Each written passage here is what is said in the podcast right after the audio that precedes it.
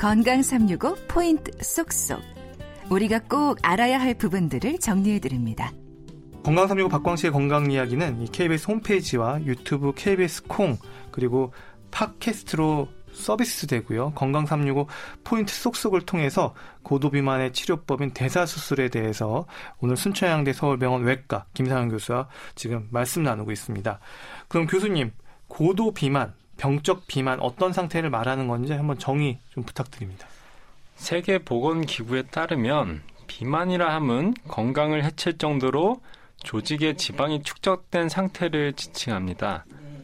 다만 정상적인 체지방률은 연령이나 성별에 따라 다르고 측정하기도 어렵기 때문에 이를 대신하여 예측할 수 있는 가장 간단한 방법인 아까 말씀드린 체질량 지수를 이용하여 비만을 정의하게 되는데요. 우리나라의 경우에는 병적 비만은 체질량 지수 30 이상으로 정의하고 있습니다. 음, 그러면 대사 수술, 이 고도 비만 수술 어떤 효과를 기대하면 될까요? 연구마다 수치가 다르긴 하지만 가장 신뢰할 수 있는 무작위 배정 연구들에 따르면 비만 대사 수술 후 5년간 당뇨약을 완전히 끊고 당을 정상 수치로 유지할 수 있는 확률이 약 70에서 80%에 이르고 고지혈증이나 고혈압 같은 경우에도 비슷한 수치로 좋아지게 할 수 있습니다. 체중 감소 효과 역시 수술 5년 후 초과 체중이 60에서 70%에 이르는 체중 감량이 있어서 매우 고무적인 결과라고 얘기할 수 있겠습니다. 음, 네. 사실 비만 갖고 계신 분들 요요가 올까봐 걱정인데요. 이건 어떻습니까? 아, 맞습니다. 체중은 보통 수술 1년 혹은 1년 반까지 꾸준한 감소를 보이다가 그 이후에는 체중이 그대로 유지되거나 약간 증가하는 방향으로 그래프가 그려지는데요. 물론 더욱 감소하는 환자들도 있습니다. 이러한 차이는 수술 후 식습관이나 생활 습관이 잘 고쳐졌는지가 판가름하게 되는데요. 잘못된 식습관을 수술 후에도 고치지 못하게 된다면 수술 전 체중까지는 다시 증가하지 않는다 하더라도 수술 후에 만족하지 못한 결과가 나올 수도 있습니다. 네. 네.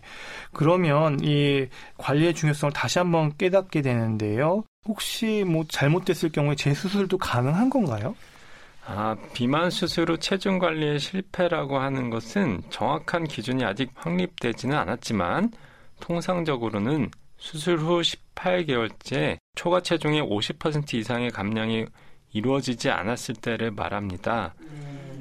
체중 감량 실패의 원인은 크게 두 가지로 나눌 수 있는데 첫 번째는 수술 자체의 문제이고 수술 자체의 문제라면 재수술을 통해서 교정이 가능하지만 환자의 행동 습관에 의한 문제는 재수술을 하더라도 효과를 크게 못 볼 가능성이 높습니다. 네.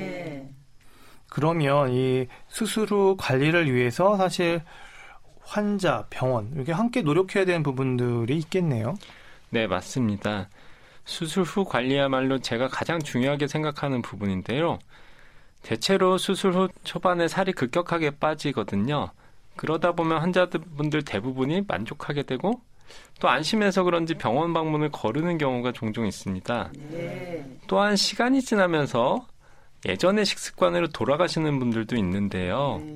가장 중요한 것은 얼마나 오랫동안 교정된 체중을 잘 유지하느냐, 또한 당뇨 등의 대사 질환을 얼마나 잘 관리하느냐가 이 수술의 목적이므로 주기적인 환자 체중 관리, 영양 교육, 운동 교육 등이 반드시 이루어지도록 여러 프로그램을 운영하는 것이 중요하겠습니다. 네. 음, 그러면 이 병적 비만 환자들에게 시행되는 대사 수술, 이 당뇨병 환자들에게도 적용된다고 하셨는데 수술 대상 기준 한번 더 설명 부탁드립니다. 다시 한번 말씀드리면 건강보험 고시에 따르면 비만 수술과 대사 수술이 따로 고지가 되어 있으나 따로 수술 방법에 차이가 있는 것은 아닙니다. 그래서 체질량 지수가 30 이상이면서 당뇨병이 있는 환자분은 본인 부담의 20%를 부담하시면서 수술하실 수가 있고 체질량 지수가 27.5 이상에서 30 이상인 당뇨 환자분께서는 본인 부담은 80%로 부담하여 수술을 받으실 수 있습니다. 음, 이 당뇨 환자하고 병적 비만의 대사 수술은 수술 방법은 같지만 좀 기대하는 목적은 다르지 않을까 싶은데요. 병적 비만과 당뇨는 뗄래야 뗄 수 없는 관계이고 우리나라의 병적 비만 환자의 과반수 이상이 당뇨, 고혈압, 고지혈증 등의 대사질환 합병증을 동반하고 있기 때문에 두 수술을 따로 떼어놓고 목적을 달리해서 나눌 수는 없을 거로 생각합니다. 네. 음. 또 이 병적 비만 환자들 이 대사 수술에 있어서 사실 인식 변화가 강조되는 것 같은데요. 여전히 미용을 목적으로 하는 수술과 좀 다르지 않다라는 생각 때문이지 않을까 싶은데요. 어떤 조언이 가능할까요? 현장에서 일하다 보면 환자들이 느끼는 감정과 사회 인식의 괴리감이 상당히 큰 것을 알 수 있습니다. 저에게 오는 환자분들 중 단 한 분도 예뻐지고 싶어서 수술받고 싶다라고 말하시는 분이 없었습니다. 네. 다들 건강하게 살고 싶어서라고 말씀하시거든요. 네. 이 수술은 아름다운 체형을 만들기 위한 수술이 아닙니다. 네. 건강한 모습으로 오랫동안 행복한 삶을 누리기 위해 한 수술입니다. 음. 교수님, 이건 제가 한번 질문을 드려보는 건데요. 이렇게 분명히 건강 때문에 하는 수술이기는 해도 이게 워낙 다른 고혈압이나 당뇨병 같은 합병증이 있는 분들을 대상으로 수술을 하는 거에다가 또 비만 수술이기 때문에 아무래도 합병증 위험이 조금 더 올라가지 않을까 싶은데 그래서 좀 수술을 좀 신중히 고려해야 되는 부분도 있지 않을까 싶어요. 네, 맞습니다. 수술 전에 그 담당 의사와 충분한 상의를 통해서 어떠한 수술은 어떠한 합병증이나 어떠한 부작용이 생길 수 있다라는 것을 충분히 알고 수술하는 것이 좋겠습니다. 음, 주로 어떤 부작용들 설명을 이렇게 해주세요 환자분들한테? 수술의 방법에 따라서 여러 가지로 나뉠 수가 있는데요.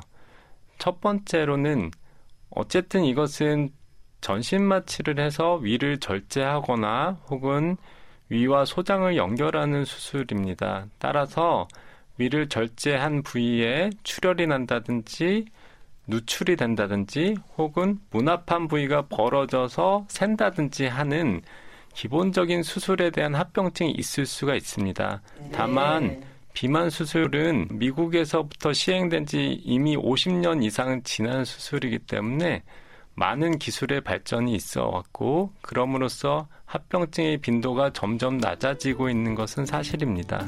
네.